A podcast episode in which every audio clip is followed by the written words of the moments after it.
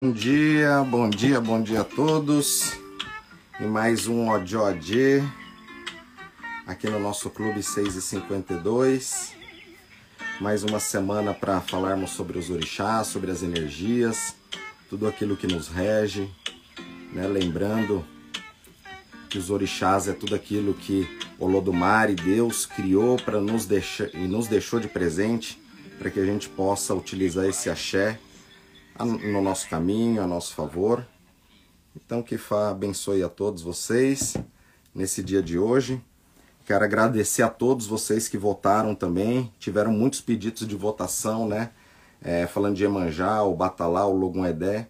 Iremos logo mais né, analisar para poder fazer lives também é, sobre isso.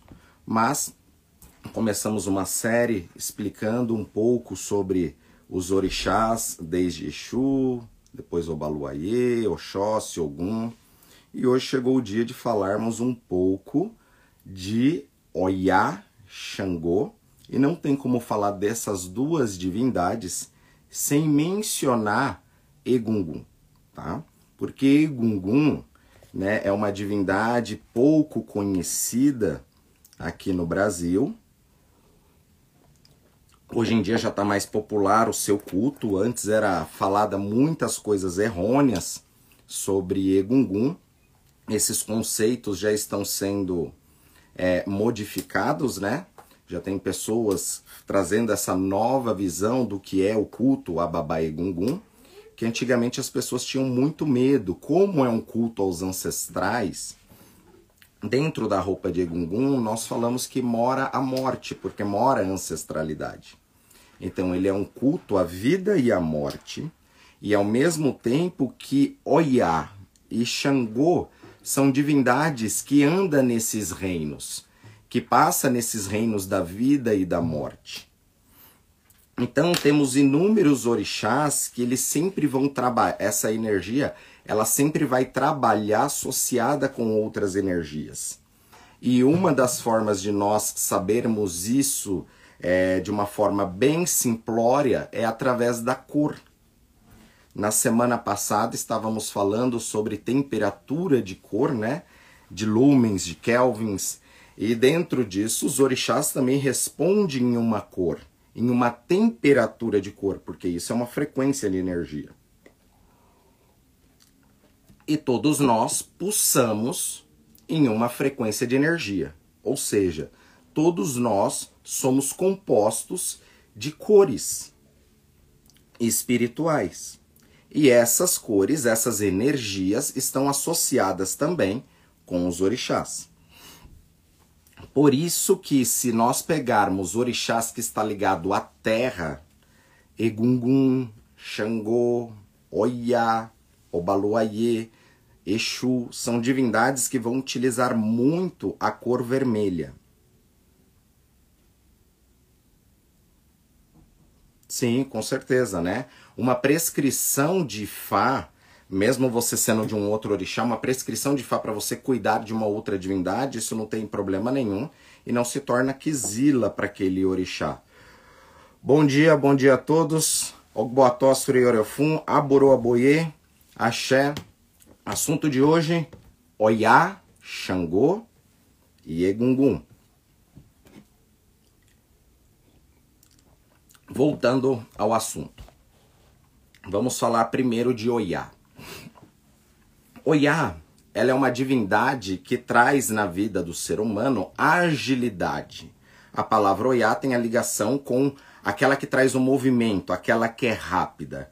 Então, Oiá, ela é a força da natureza associada com uma divindade humanizada que tem esses pré-requisitos do poder de transformação e um dos axés de Oiá, além da transformação rápida, ela vai manipular as frequências do raio, do trovão, das tempestades, tudo associado ao seu complemento de energia que seria Xangô. Então todos os orixás têm o seu complemento de energia. E o complemento de energia de Xangô é Oiá fala, tem histórias que conta que Oiá, Xangô não se preocupava com seus inimigos, Porque quando Oiá descobria os inimigos de Xangô, ela ia lá e destruía os inimigos de Xangô. Então essas duas energias elas trabalham muito bem juntos. Filha de Oiá deve usar contra Egum? Como e por quê? É, Kelly, não, nós na tradição Yorubá nós não utilizamos o contra Egum. Né, o contra Egum, que ele é feito com palha da costa, que no culto afro-brasileiro passa por todo um processo de sacralização, onde a pessoa monta esse contregum, é rezado, ele é banhado, enfim, e aí ele tem aquela utilidade. Mas na tradição iorubá, nós não temos esse tipo de contregum. O que temos são alguns tipos de proteção que vai te auxiliar para que você é, afaste a frequência de egum.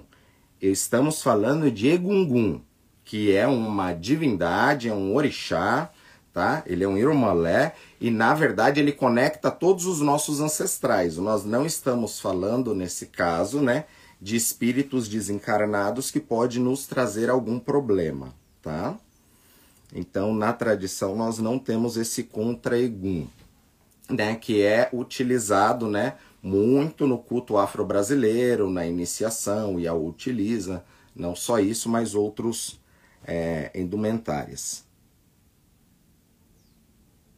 Sim, é, por isso estou cultuando a Mãe Oiá devido à ira da natureza e temporais. Exatamente, mas existe até um orixá ligado só ao vento, né? Que é o orixá Ofefé, ele é ligado só ao vento. Então tem muitas divindades, como eu falei, né, nessas lives, e tem os cabeças da sociedade, que neste caso é, Oiá, ela é uma divindade ligada à terra, sim, pode se utilizar Ilequé de terracota, né, para Oiá, por ter essa ligação com a terra e ser uma joia.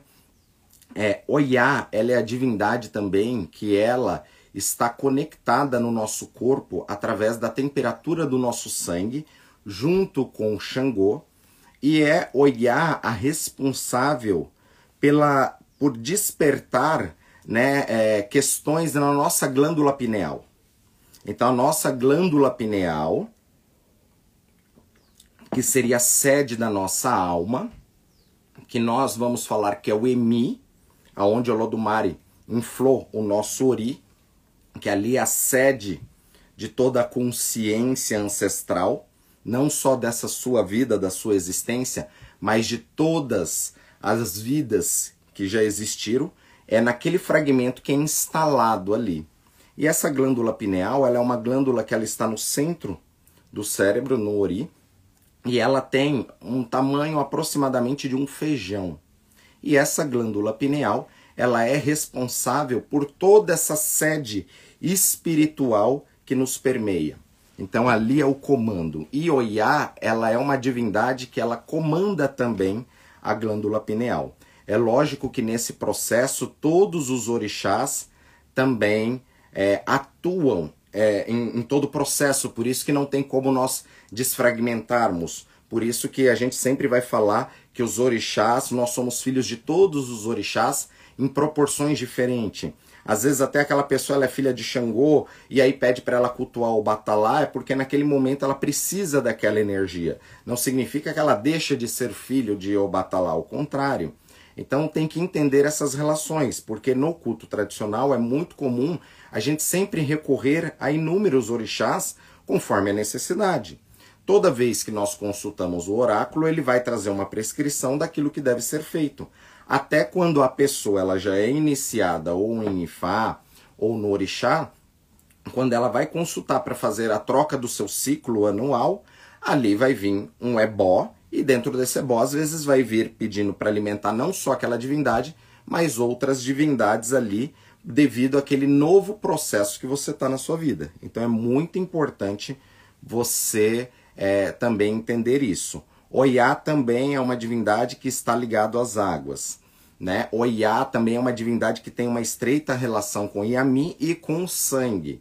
Né? Dentro de inúmeros Odus e Fá, um dos Odus que também responde Oiá é o Odu Ossá, que é um dos Odus das mães ancestrais. É o Odu que pintou o sangue de vermelho, é o Odu que trouxe as mães para a terra. Então, o fogo do nosso corpo é a questão de Xangô, de Oiá. Por isso que filhos de Xangô têm uma tendência a, a ter problemas de pressão, ter problemas de coração, tudo é ligado a esta energia. Babá, na África eles cultuam só um orixá, correto? Mas pode recorrer aos outros igual aqui? Olha, o Yorubá ele tem uma visão um pouco diferente dos orixás. Diferente no sentido que a gente aqui no Brasil, a gente gosta de Xangô, a gente gosta de Oiá, a gente gosta de Xangô, a gente gosta dos orixás e querem agregar. Mas, por exemplo, tem pessoas que nascem na cidade de Oxobô, que é uma cidade tradicional de Oxum, todas as pessoas ali já são sacralizadas a Oxum, independente do outro orixá na qual ela vai cultuar. Então isso depende muito de famílias, tá? Tem famílias que só vai cultuar uma divindade ou duas divindades, e tem famílias que cultuam inúmeras divindades, tá? Aí depende do caminho de cada um, da família de cada um.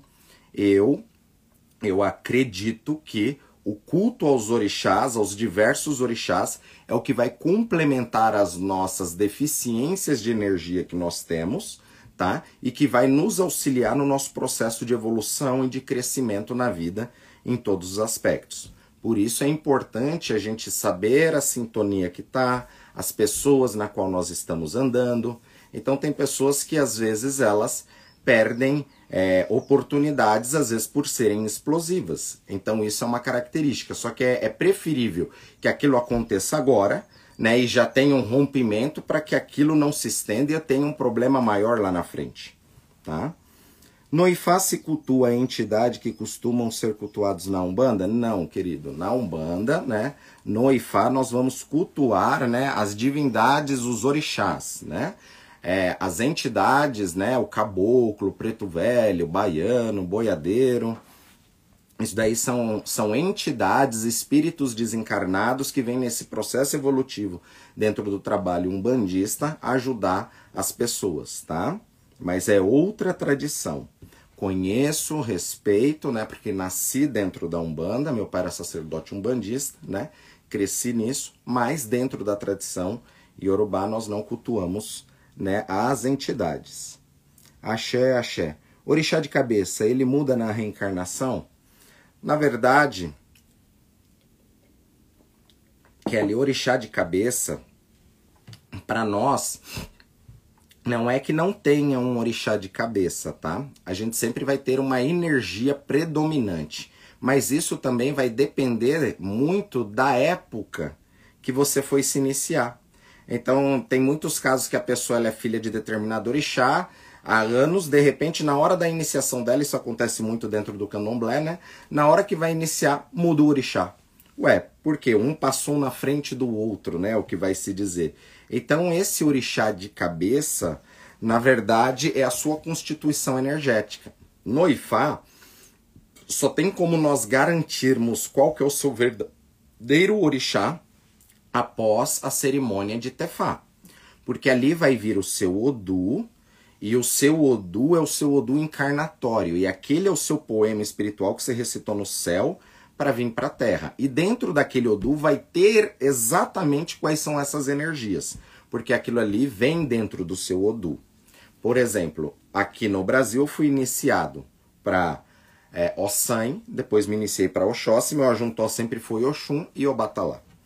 Então, quando eu fiz Itefá na África, o meu Odu, ele não falava, falava muito de Obatalá, tinha passagens de Oxum, tinha passagens de Oxóssi, tá? Mas dentro do meu Odu Ifá, é, o orixá de cabeça, né, seria uma outra divindade, que está ligado mais à questão da ancestralidade, Egungun e outras energias, tá? Então é no, vamos lá, babá quando no candomblé no jogo de búzios mostra como ancestre.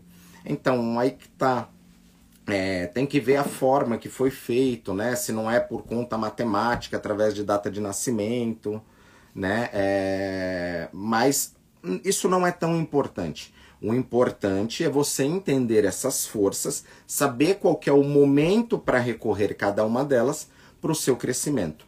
Ioiá é uma divindade ligado ao movimento rápido, ao movimento da natureza de forma rápida, tá? Associado a Xangô, Xangô tem um culto estreito com Babá Egungun, como Oiá também. É, Oiá, ela é a divindade que ela nos ajuda na passagem daqui da Terra para o Orum. Ela é quem faz o transporte da energia. Oiá. Até dentro do Odu Okaran Ossá, tem alguns versos de Oiá que explica isso, que dentro do Ifá, este verso de Fá é, o, o Odu Okaran Ossá, ele é um Odu que ele transporta o ebó daqui para a terra, para o céu, em movimento né, espiral, levando nossos pedidos daqui da terra para o céu. E dentro desta questão de Oiá, Oiá é a divindade que está é, no momento da nossa passagem. Ela quem nos ajuda né, a fazer a passagem. Por isso que está ligado a Egungun, está ligado a Xangô. Xangô né? Muitos já ouviram falar, alguns talvez não, que Xangô não come a semente sagrada de Obi. Existem famílias que até utilizam, tá? Mas o alimento sagrado de Xangô é o orobô, porque conta que Xangô não estava no pacto que os orixás fizeram com Obi, porque ele é um eromolé, ele é um semideus. Ele só se tornou divindade após a sua morte. Então ele, se, ele foi um Egum que se tornou uma divindade, um Egungun divinizado. O que na, na, no catolicismo nós podemos dizer que ele se tornou santo, né? É, ele foi é, can, canonizado, enfim, ele se tornou santo após a morte dele, os milagres, a reverência, o que o povo fazia, os milagres que, que ele fazia, fez com que ele se tornasse uma divindade, ou como se fosse um santo católico, no sentido né, que foi após a sua morte que ele se tornou é, divindade. E por ele ter passado pela vida e pela morte e ter se tornado divindade, ele também está no processo da vida e da morte ligado com Egungun, ligado com Oiá. E essas divindades carregam cores, né, é, vermelhas, né? Todos eles carregam vermelho. Só um minutinho, vamos responder um pouquinho de pergunta. Fui iniciado em Xangô Baru no Candomblé, já fiz várias vezes leitura de Fá, mas na leitura de Fá pede para eu iniciar em Albatalá. Se eu for iniciado em Ifá, Xangô deixa de responder em meu caminho? Olha, de forma alguma, né? É, Ifá, na minha visão, ele só agrega. Você vai começar a entender melhor o que, que seria Xangô, o que melhor seria o Batalá, porque isso foi o que aconteceu comigo, né? Eu lembro que na época, uma pessoa até do Rio de Janeiro, é, falou se Oxóssi não se quisilou comigo quando eu fiz né, Ifá, né? Aí eu falei que é o contrário, só foi depois que eu fiz Ifá que eu entendi o que, que era Oxóssi, né? É, então existem muitos conceitos que são errôneos e a gente precisa entender isso, né? Na época que eu fiz Ifá, é, não se tinha informações e era muito falado que quem cultuava Ifá não podia cultuar mais nada, né? Até o seu orixá você tinha que deixar de lado porque Ifá ele era superior a tudo isso, né? E era Ifá só, né? E com o passar do tempo, dos estudos, dos, das coisas que eu fui fazendo, eu vi que isso não é correto.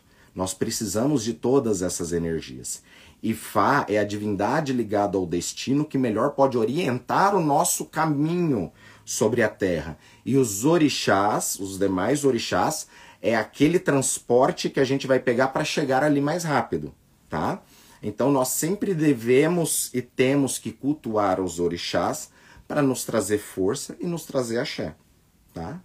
É muito bom cada dia poder acordar com um orixá diferente, né? E entender e saber o porquê você tá com aquele orixá também. Hum, hum, hum, hum.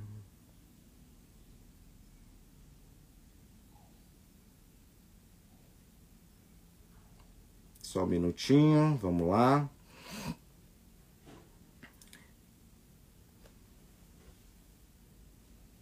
Babá, quem tem Eledade Oiá tem sempre Xangô e Egungun próximos? Pode sim ter esta energia próxima, tá? Mas não necessariamente a pessoa precisa ter iniciação nestas divindades, tá?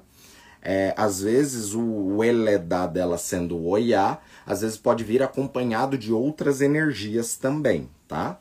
Mas essas energias, tanto de Xangô quanto Egungun, sempre serão complementos, né? A gente fala que nós somos seres triunos, né? nós temos três céus, né? Comprimento, largura, profundidade, tudo leva a essa questão triuna. Então, esse trio Oiá, Xangô e Egungun, eles transmutam muitas coisas juntos, principalmente sabendo usar essa questão do triuno.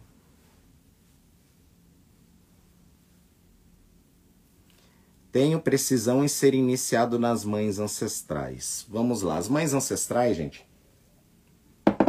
A gente fala de iniciação, mas o termo técnico mesmo é imolec, seria pacto. E dentro disso existe muitos pactos.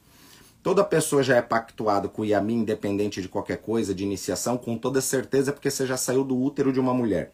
Esse foi o maior pacto que você fez para nascer na terra, nasceu banhado de sangue, teve a primeira sacralização, chorou, deu seu grito de guerra, que nem o Orixadá, que seria o Ilá, que a gente fala no candomblé, e ali começa todo o processo. Então todos nós já temos esta energia. Quando a pessoa ela é iniciada no Ifá, né, ou, ou no Itefá, ou até mesmo na sacralização do Ixefá, ela também já recebe axé ligado às mães, por conta dos pactos que o Oromilá já tem com esta energia. Então, tem pessoas que já têm esse axé e tem pessoas que precisam adquirir esse axé. Babá, toda pessoa pode fazer oferenda para as mães ancestrais?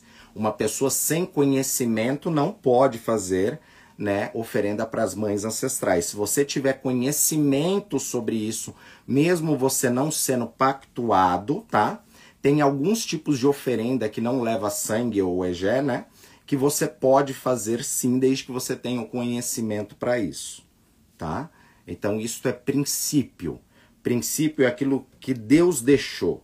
Regra é coisa que o homem inventa. Realmente esta energia das mães, ela é uma energia que não é qualquer pessoa que pode mexer com isso. Egungun não é qualquer pessoa que mexa com isso. Na realidade, a gente não pode mexer com nada daquilo que a gente desconhece, né? É, é, já parte por um princípio, porque como nós estamos mexendo com forças, né? É aquilo que eu falo, é uma ferramenta. Essa ferramenta você pode consertar, como você pode se machucar com ela. Então tem que entender todos esses processos. Hum, tum, tum, tum. Congelou, só um minuto.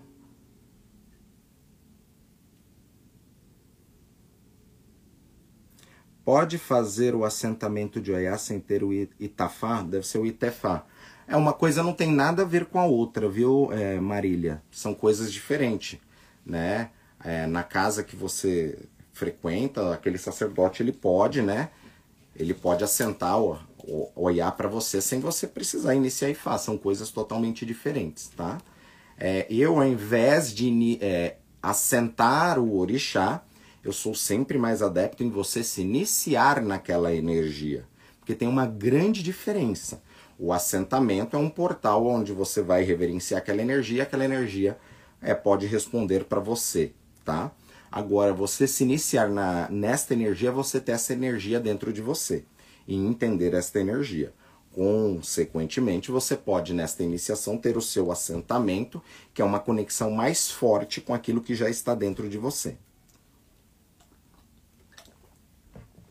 Isso é a diferença, muitas vezes, de imolé, tá? Que é só um pacto que é feito com o orixá e uma iniciação, tá? A iniciação ela leva vários processos, né?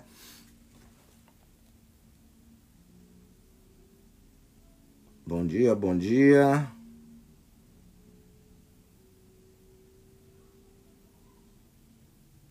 O orixá, é, Altair Monteiro, ele não cobra nada, né, nesse aspecto. Antigamente era muito falado, né, que a vida da pessoa estava ruim porque o orixá estava cobrando feitura, estava cobrando iniciação, né? E não é assim que funciona, né? É, então, antigamente as pessoas falavam muito pela questão do medo, né? E, e hoje as pessoas estão entendendo melhor o que é este orixá. Às vezes você tem uma deficiência de energia que aquela divindade ela vai corrigir esta deficiência de energia e quando você corrige essa deficiência de energia, consequentemente a sua vida ela começa a andar de forma diferente. Realmente, para uns vai atrapalhar na questão financeira, outros no sentimental, outros na saúde, outros no mental, né?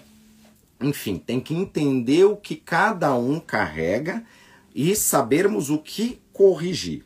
Quando nós consultamos, ele é como se fosse um raio-x. A gente faz um raio-x para descobrir aonde que tá as peças quebradas. Né? Digamos assim, ó, tem um osso aqui, outro ali, e depois desse diagnóstico tem a transformação da energia. Então, ok, vamos tratar. Então tem que pôr gesso, fazer esse tratamento para que você possa andar novamente. Um exemplo. Então, nos orixás é a mesma coisa. Tem muitas coisas que nós carregamos que é dos nossos ancestrais. Tem muitas coisas que nós carregamos que são das pessoas que nós convivemos. E nós também acabamos nos contaminando com coisas boas e com coisas ruins também, tá? Então tem que entender é, isso daí, porque o orixá ele não cobra assim nesse sentido, né? Se a pessoa ela tá usando é, esse linguajar que é o orixá que tá te destruindo, né? Ele tá utilizando ainda essa visão ainda do medo, mas existe sim forças que precisam ser cuidadas no seu caminho e que essas forças não sendo cuidadas e não sendo ativadas, ela pode trazer inúmeros problemas, tá? Vamos lá. Falando um pouco sobre a questão de Xangô, tá? Xangô, por ser um Iromolé, um semideus, e ele atravessa os dois mundos, o Orum Aie, anda na terra e anda no céu, por ter esta ligação com Egungun e com Oiá, todas essas divindades, elas utilizam, né, o vermelho como a energia mais forte, né? Oiá usa o vermelho, né, com marrom, tem casa que é só vermelho. Xangô usa o vermelho predominante, tem casas que utilizam com branco, né? Egungun, vermelho também, porque é uma cor de baixa frequência aqui na Terra, mas ela é a cor que ela permite também a vida. As plantas, por exemplo, se ela não tiver o espectro, principalmente do vermelho ali, é, ela não consegue agregar energia. É óbvio que ela precisa de várias outras temperaturas de cor, mas o vermelho ela é uma cor importante, só que ela é uma energia de baixa frequência de espectro, digamos assim. E essas energias de baixa frequência de espectro, ela tem uma grande força para ativar energias daqui da nossa Terra, como por exemplo a energia do Sol. Né? Dentro do culto, a Obaluayê, por exemplo, aonde tem passagem que fala que não devemos usar roupas vermelhas em períodos quentes e de seca para não atrairmos doença, porque a roupa vermelha vai ser um ativador de energias. Quando nós falamos de Xangô, até dentro do culto afro-brasileiro, Xangô também vai utilizar é, contas intercaladas, né? Na, na Nigéria também, né? Vai utilizar um fio chamado Kele. E é daí que no culto afro-brasileiro nasce a questão do quelê do Iaô. Mas a palavra quelê vem deste fio de conta branco e vermelho na qual os devotos de Xangô carregam. E conta uma história que fala que Xangô cometeu uma injustiça com o Batalá e o aprisionou. E aprisionou o Batalá durante alguns anos. E aí conta depois que ele, o reinado dele caiu em decadência, vai contando todas essas histórias, aí viu que prendeu o Batalá injustamente e fala que depois ele carregou o Batalá nas costas, né? Que é o orixá da criação, por isso que fundiu o vermelho com o branco para trazer o equilíbrio entre o céu e a terra e essa própria energia. Como o Batalá é o orixá da criação, independente de qualquer coisa que aconteça no universo, a criação de Obatalá, que é o próprio sopro que vem de Olodumare, também tem que dar uma ligação e um aval para que tenha transformação, para que Xangô se torne orixá. A divindade na qual Xangô é filho é de uma divindade que vem de Leifé, na Nigéria, né, chamado Oramian. Inclusive, né, eu fui no palácio de Oramian, lá tem o Staff Oramian, que é, um, é uma pedra que ela deve ter uns 4 metros de altura aproximadamente, e ali tem algumas marcações de Odu Ifá, que fala que esta pedra, este cajado, né, o Paoramian, este cajado veio do céu para a terra e ficou cravado ali. E este seria a origem do culto de Xangô, porque o seu pai, ele veio de Leifé, que é Oramian, e fala que ele teve filho, Xangô, com uma mulher comum, mas, e ele se tornou um semideus e se tornou um orixá. Então, mas o importante é a gente pegar também esses códigos que está por trás, né, dessas energias, através das cores, né, do vermelho, do branco, o porquê que associa, o porquê que Egungun, né, as roupas de Egungun é predominantemente vermelhas em algum, em algum lugar, mas é, elas são todas coloridas, né, representando o colorido da vida, a, as eras, né, aquilo que não sai de moda, né. Você pode ver que tem hora que tá o vermelho na moda, daqui a pouco tá o azul na moda, daqui a pouco tá o amarelo na moda, tem coisas que está na moda. Então a sua ancestralidade, ela passa por tudo isso. Então, quanto mais colorida é a roupa de Egungun, além de trazer uma felicidade, uma alegria, né, aos olhos com aquelas cores, ela ele tem a relação das eras, das evoluções, dos nossos ancestrais, da ligação desde o homem da caverna até o momento de hoje com esses processos tecnológicos. Então nós temos que entender que todos os orixás eles estão conectados um com o outro.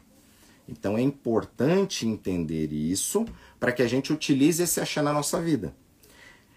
Eu fico feliz de vir aqui toda segunda-feira, às 6h52, passar esse tipo de conhecimento para vocês. A maior parte das pessoas né, está apenas querendo saber a macumbinha gourmet né? Qual qual que é o banho, qual que é. Isso é importante também. Só que se a gente não entender por trás do que vem do nosso culto, é, antigamente se falava que o culto dos orixás é, era um culto de pessoas ignorantes, que não sabiam o que estava fazendo, que veio da escravidão, tinha muito vestígios da escravidão. E hoje já tem pessoas falando sobre os orixás com esse outro lado um pouco mais científico, explicando né, essas relações que faz parte do nosso cotidiano, do nosso dia a dia, que todos nós passamos e compreendemos isso, independente da religião que você gosta, porque a religião que você gosta não tem o poder de te levar nem para o céu e nem para o inferno.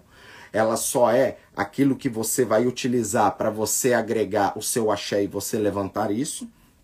Então é importante entender essas relações e aquilo que os orixás são, que são forças da natureza, e a gente tem que estar tá novamente né, em conexão com esta natureza. Babá, qual a ligação de Oiá com as mulheres grávidas, né? É, na verdade, todos os orixás vão proteger as mulheres grávidas. Porém, é, Oxum é a divindade que cuida de todo o processo na gravidez todos os processos né, embrionários ali, as águas dentro né, da placenta, os líquidos amnióticos, tudo isso pertence ao Oxum. Então o Oxum é a divindade que tem a maior ligação dentro é, da questão do útero e da criação. Agora, por exemplo, dentro do culto, é, sempre se coloca que Oxum é a divindade que é a divindade das crianças, que cuida das crianças. Realmente Oxum é uma divindade que cuida das crianças, mas neste processo nós temos uma outra divindade ligada ao Egbé, que chama-se Kurikoto. E Kurikoto é a divindade ligada às crianças, que também está relacionado a esse desenvolvimento, a gravidez, a trazer as crianças do céu para a terra. Babá, posso me iniciar nos orixás ou em Ifá? No Brasil ou só na África? Se é o sacerdote ele for togado a fazer iniciações aqui no Brasil, sem problema algum, né? É, muitos falam que só pode, é, iniciação verdadeira é só na Nigéria, não, não necessariamente, tá? É, tem muitos sacerdotes hoje já qualificados que podem fazer essa iniciação para você aqui no Brasil. Sair do medo da conscientização, melhor forma é axé, é isso aí.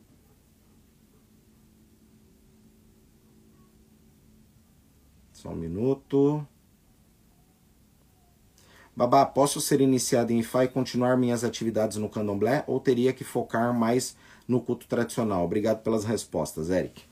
Eric, na realidade, eu falo que Ifá ele não te tira nada, ele só te acrescenta. Porém, são coisas diferentes, tá? Você pode continuar cultuando o orixá dentro do candomblé sem problema nenhum.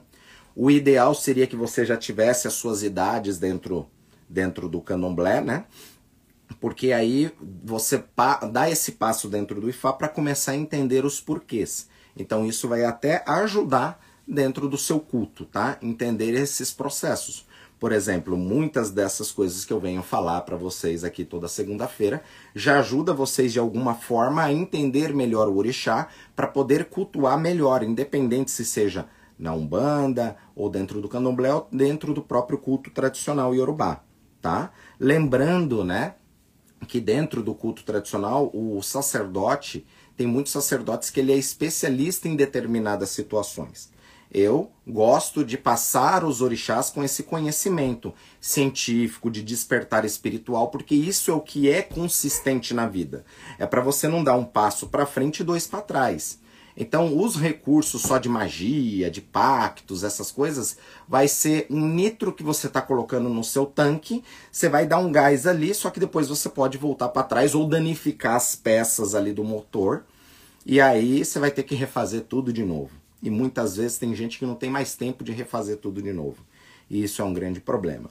Então, o culto aos orixás e o culto de Ifá, é um culto ao despertar da sua consciência para que você melhore a sua vida, desbloqueie questões emocionais e ao despertar dessas questões emocionais, o seu caminho, você começa a ver as coisas de uma outra forma. E ver as coisas de uma outra forma dentro do emocional é o que vai fazer você crescer em todos os aspectos. Quanto mais você cresce na sua questão emocional, energética, todas as suas outras coisas que você for fazer vai crescer junto, tá?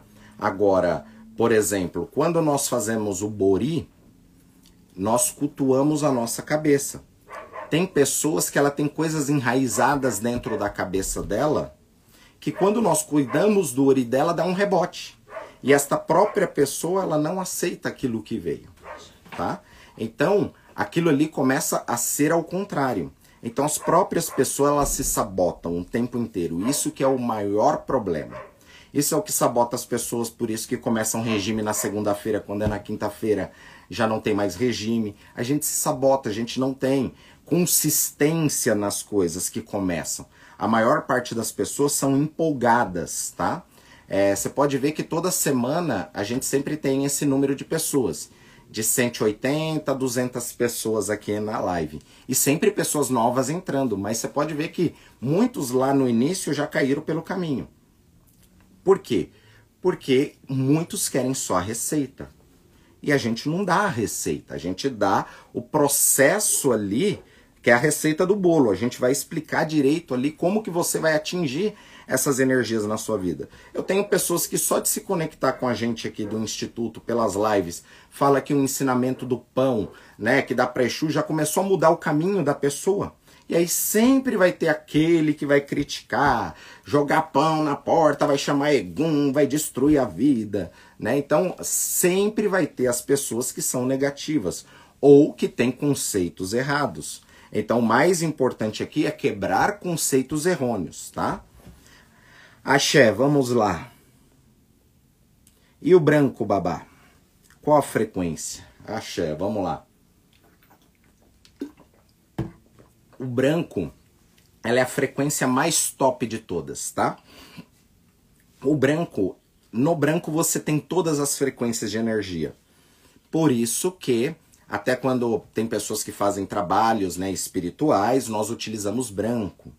Não é só pela questão que o branco ele agrega qualquer energia, ou seja, se você está vestido de branco e eu estou te dando um passe de energia, por exemplo, e eu estou te emanando uma energia verde, por exemplo, se você estiver de branco, aquela energia ela penetra. Se você qualquer cor que eu mandar no branco vai conseguir penetrar nesta frequência. Diferente de outras cores que já vai alterar. E o branco, ele também é a cor da morte, é a cor do luto dentro dos orixás, né? O Batalá Oyeku, né? A morte, ela veste branco. Então, ela também é a cor do luto, é a cor da morte. Ela também é a cor que está relacionado, né? A tudo que é de pureza e de tudo aquilo que é desconhecido ainda, tá? Então o branco ela é uma cor excelente para se utilizar. Tem pessoas que têm restrições e só deve utilizar roupas brancas até para estar numa frequência diferente. Xangô marrom também, babá. O marrom também, né? Tem a mesma frequência. O marrom tem a mesma frequência do vermelho, tá? O terracota também tem a mesma frequência do vermelho. E o rosa também tem a mesma frequência do vermelho. Até porque o rosa, dentro das cores, ele é considerado vermelho claro. Então ele tem esse tipo de, de pigmento. É, Silvana Maragoni, Oxóssi também era humano? Olha, é, conta que todos os orixás né, tiveram seu momento né, como humano aqui na Terra. E Oxóssi tem essa evidência física, sim, né, porque em Leifé, no Festival é, Mundial de Obatalá, na qual já tive o prazer de, de estar presente né, nessa cerimônia, e ver a cabeça de Oxóssi saindo na cidade. Tá? Então, Oni of Fé, que é o rei né, de Leifé, maior autoridade, ele seria é, a representação de Odudua né, na Terra.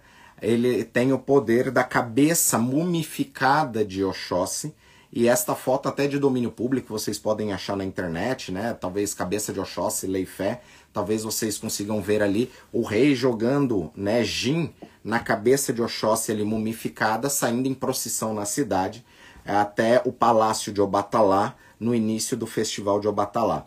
Porque o Oxóssi, é, a, o seu templo, ele fica na frente do templo de é, Obatalá, tá? Então é muito bonito, né, este templo, inclusive.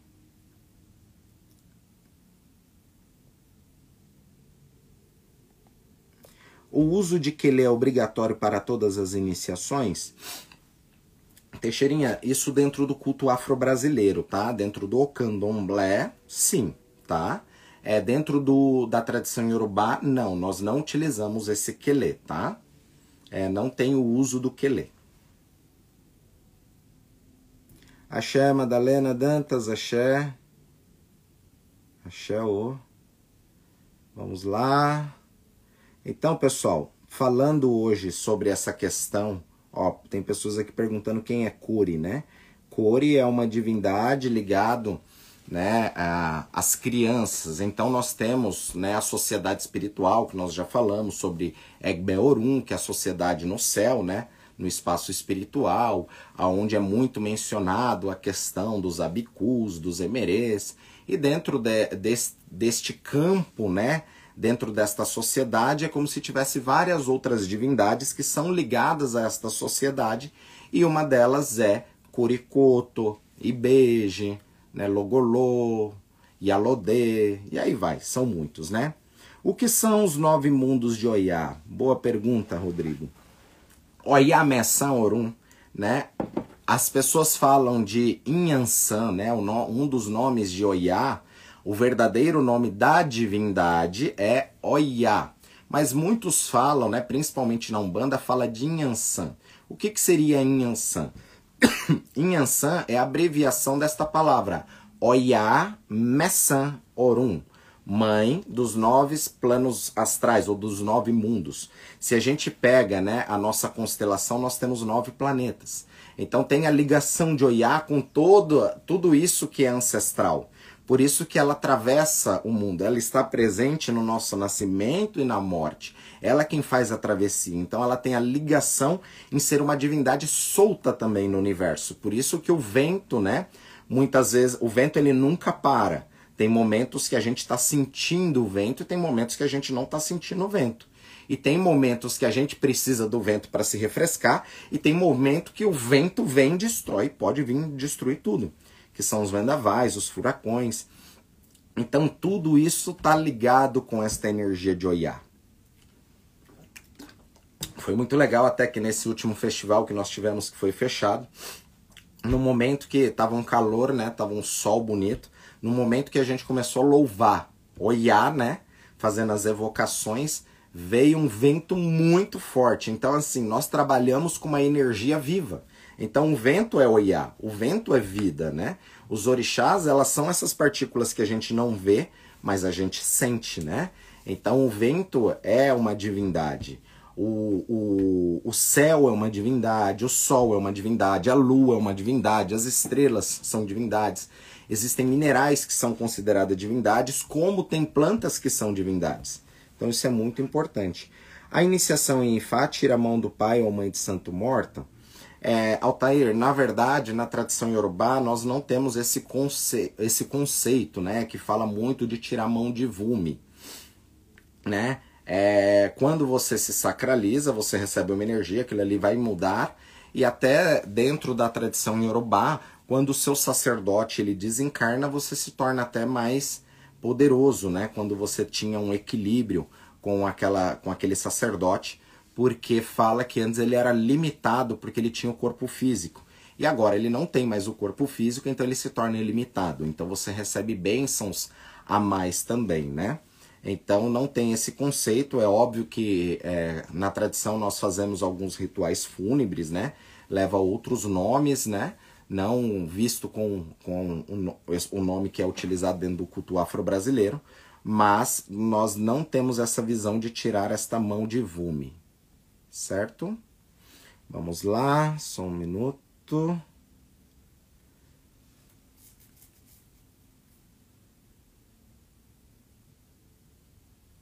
Burugoye, babá.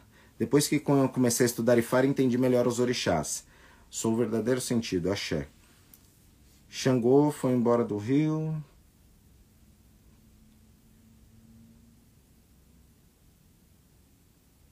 Não entendi essa pergunta. Babá, dizem que Xangô foi embora do Rio por conta do Covid. Isso procede dentro do culto dos orixás? Não, não entendi. Acredito que não, não tem nada a ver essa informação. Enfim, vamos lá, pessoal. Então, fala, o assunto de hoje é nós falarmos né, sobre estas divindades, Oiá, Egungun e Xangô. Façam suas perguntas, né? São muitas perguntas aqui, eu acabo não dando, não dando conta é, de tanta pergunta aqui que vocês fazem. A cor branca também pode atrair energia ruim? Não, tá? É, energia branca ela não atrai energia ruim, tá? É, só que depende de onde você está, com que você está e com a intenção que você está. Aí tem energias que podem ser benéficas ou maléficas, né? Você pode ver o próprio o, o próprio padre na antiguidade ele usava a roupa preta, né? Só com a lapelinha aqui branca, porque ele se fechava para aquelas questões, porque o, o preto ele blinda, mas aqui ele ainda tinha manipulação para que aquilo flua, né? Então ele tinha ativação aqui desta energia de para ele poder passar ali o conhecimento. Então, quando a gente conhece, né, é, o que está por trás das cores, a gente começa a descobrir esses segredos. Quem que não sabia disso daí do padre, hein? Fala aí. Vou colocar as cantigas para vocês. Eu falei que eu ia montar, né, montar ali uma uma playlist, né, com as músicas que eu coloco aqui para vocês logo pela manhã, 6h52. Vou fazer essa playlist. Essa semana eu já coloco lá para vocês. Olha aí, eu não sabia. Eu, eu, tá vendo? Então, é, quando a gente começa a entender o que está por trás, a gente vê que tudo tem segredo, tudo tem magia, né? É, então, o padre, ele conhece muito sobre magia, sobre transformação, sobre manipulação de energia. Né? Então, na antiguidade, ele utilizava o preto para ele se fechar para aquela questão das pessoas, mas ele tinha ativação energética, né? Por isso que no, né, até lá no Vaticano, cada cor para eles ali tem um significado de ativação. Então é muito importante entender isso. E aí o pessoal fala, ah, sou católico apostólico romano, não mexo com essas coisas, né?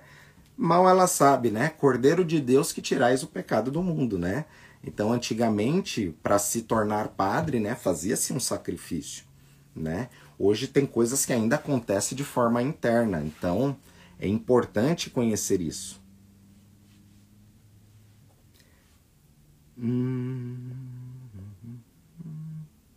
Não, não atrai energia negativa, tá? Vestir branco em velório, ao contrário. É... Não temos, né, na visão iorubá, essas qualidades de orixá, tá? Essas qualidades de orixá seriam uma parte da vida daquela divindade que ela passou ali, ela adquiriu, digamos, poderes a, diferenciados ali naquele caminho dele, e aí a gente atribui isso a uma qualidade. Os egunguns vêm de forma de redemoinho, várias, várias energias da natureza pode vir desta forma, né? Na Nigéria tem um, um culto, né? aonde é o Zambeto, onde faz outros cultos, né? Aonde tem uma manifestação de energia, aonde não tem ninguém ali. Isso até dentro do culto aos orixá, a, a Egungun também.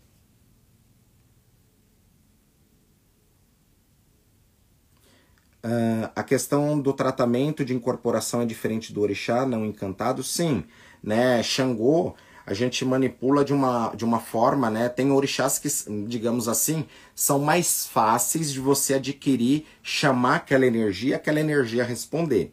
Tem outras energias que você tem que ter o acesso àquela energia para que aquela energia venha e responda, tá bom? É isso. É, o senhor pode falar de Oiá Onira, é uma qualidade de Oiá, vem junto com Oxum, aí que tá nós não temos essas qualidades, né? Então tem qualidade de orixá, que é um bairro daquela divindade, né?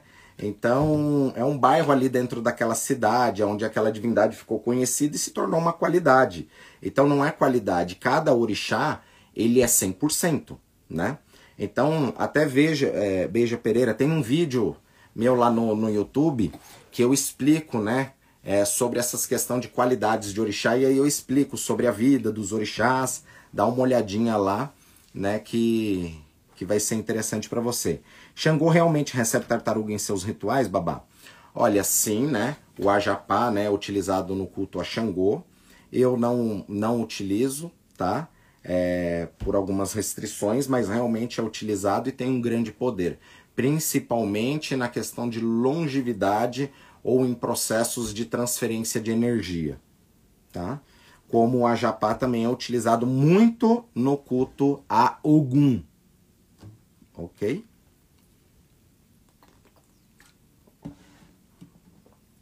Babá, sobre se falar de Xangô como orixá da justiça tem fundamento? Com toda certeza. Ele é um orixá ligado à justiça, mas na minha visão, um dos orixás também ligado à justiça é Exu. Né? Nada fica escondido aos olhos de Exu. E Exu ele é aquele que mostra tudo, aquilo que está na frente, aquilo que está atrás. Então, Exu seria também uma divindade ligado à justiça. Xangô conta nas suas histórias que ele foi um grande rei. E ele, como um grande rei, ele tinha que tomar decisões ali dentro daquele reinado, e essas decisões têm a ver com justiça, né? Conta-se até que Xangô, né, esse é um fato, ele tinha os seus ministros, né? Então, até um dos números de Xangô é o número 12, é muito utilizado, porque fala que tinham 12 ministros, seis da esquerda, seis da direita, que até dentro do culto afro-brasileiro, em uma casa tradicional, né, o Ilhaxel Pofonjá, existe esses cargos desses ministros de Xangô dentro do templo, que são cargos honorários, né, são cargos é, de, titulares, assim, né, e esse esta questão de Xangô ser ligado à justiça, porque fala que esses ministros, seis condenam, seis absolvem. Então, quando a gente pensa em Xangô, a gente precisa pensar como a cabeça de um rei. Até dentro de um reinado, o rei ele não come né, a comida se ela não foi experimentada. Então você pode ver que na antiguidade tinha uma pessoa que ela era preparada, que ela comia na frente do rei ali, para ver que aquela comida não estava envenenada. Então, até em algum dos rituais de Xangô, a gente come na frente dele para mostrar que aquela comida ela não está envenenada, né? Então existe alguns preceitos para cada orixá que precisa ter algum conhecimento, tem que ter esse tipo de conhecimento para estar tá fazendo para que você consiga também ativar um axé maior. Então isso é muito importante. Pode ser, isso daí é um tipo de, de, de encantamento, pode acontecer sim. Aqui na Bahia tem pessoas que têm medo no culto de Egungun, é porque foi colocado muito, né, que é o espírito dos mortos, que se a pessoa colocar a mão na roupa de Egungun, ela vai morrer, né, que dentro da roupa de Egungun não tem ninguém ali. Então foi criado muitos mitos também em cima é, do culto, né? Na Bahia tem a ilha de Taparica, que é, uma, é, é um reduto ainda, que ainda guarda né, conhecimentos ancestrais é, tragos né, na escravidão sobre esse culto. Então é, ele é um culto muito forte, mas a gente não tem que ter medo dessa energia, tem que ter respeito, porque todos nós devemos cultuar Egungun, porque Egungun é o que nos conecta com os nossos ancestrais. E a gente está em equilíbrio com os nossos ancestrais é para a gente se desenvolver na vida. Hoje nós temos inúmeras terapias, né, com nomes novos, como eu sempre falo. Então, física quântica, programação neurolinguística, constelação familiar, por exemplo. Constelação familiar é o conceito de Egungun dentro de, da tradição Yorubá, onde volta as gerações passadas, resgatando tanto de pai quanto de mãe, cortando as energias, resolvendo questões ali. Então, o fruto ele nunca cai muito longe da árvore. Isso é importante entender. O fruto ele não cai longe da árvore. Então, se você tiver um raio-x do que foram seus pais, você vai ter um pouco do raio-x daquilo que é você. E entender isso através dessas energias, cultuando o Egungun, a gente consegue modificar coisas, tá? Modificar comportamentos, tá? E Fá, ele trabalha muito na questão comportamental. A questão do Iuapelé, né, que seria o bom caráter. O que, que é esse bom caráter? É a pessoa saber estar andando de pé, na Terra, gerindo as suas energias, sabendo aquilo que tem que fazer, aquilo que não deve fazer, é saber os seus limites. Então os orixás, eles colocam os limites para que a gente possa potencializar qualquer coisa na nossa vida, tá? Então a gente tem que canalizar nossas energias. Então chegamos ao fim de mais um ODOD aqui no nosso clube 6 e 52 é um prazer sempre vir aqui, estar falando com vocês. Coloque seus comentários, vai lá nos stories, comentam, né? Curtam nossa página. E até semana que vem, no nosso Clube 6 e 52. Vamos falar sobre mais um ou dois orixás. Vamos ver a votação, né? Dessas divindades que a gente vai falar na semana que vem. Espero que vocês tenham uma semana maravilhosa, um excelente dia, que esta segunda-feira no nosso ODOAD seja um dia de renascimento, lembrando que a vida é uma fagulha, então nós temos que é, saber administrar essa nossa vida, porque hoje nós podemos estar de pé, amanhã não. Então é importante entender aquilo que a gente veio fazer na Terra, a nossa missão, as pessoas na qual a gente tem que se conectar para a gente levar o nosso axé e mudar não só a nossa vida, mas aumentando a nossa frequência, a gente vai ajudar as pessoas que estão no lado, não querendo modificar elas, mas sim pela nossa mudança. E aí as pessoas começam a falar: nossa, fulano está mudando, o que está acontecendo? Né? É, e aí elas começam a te acompanhar e te respeitar. Então, axé, boa semana a todos, no nosso Odioadê, no nosso Clube 652. Ela Moboru, Ela Moboye, Ela Moboye Oboxixé. Axé a todos, que Fá abençoe.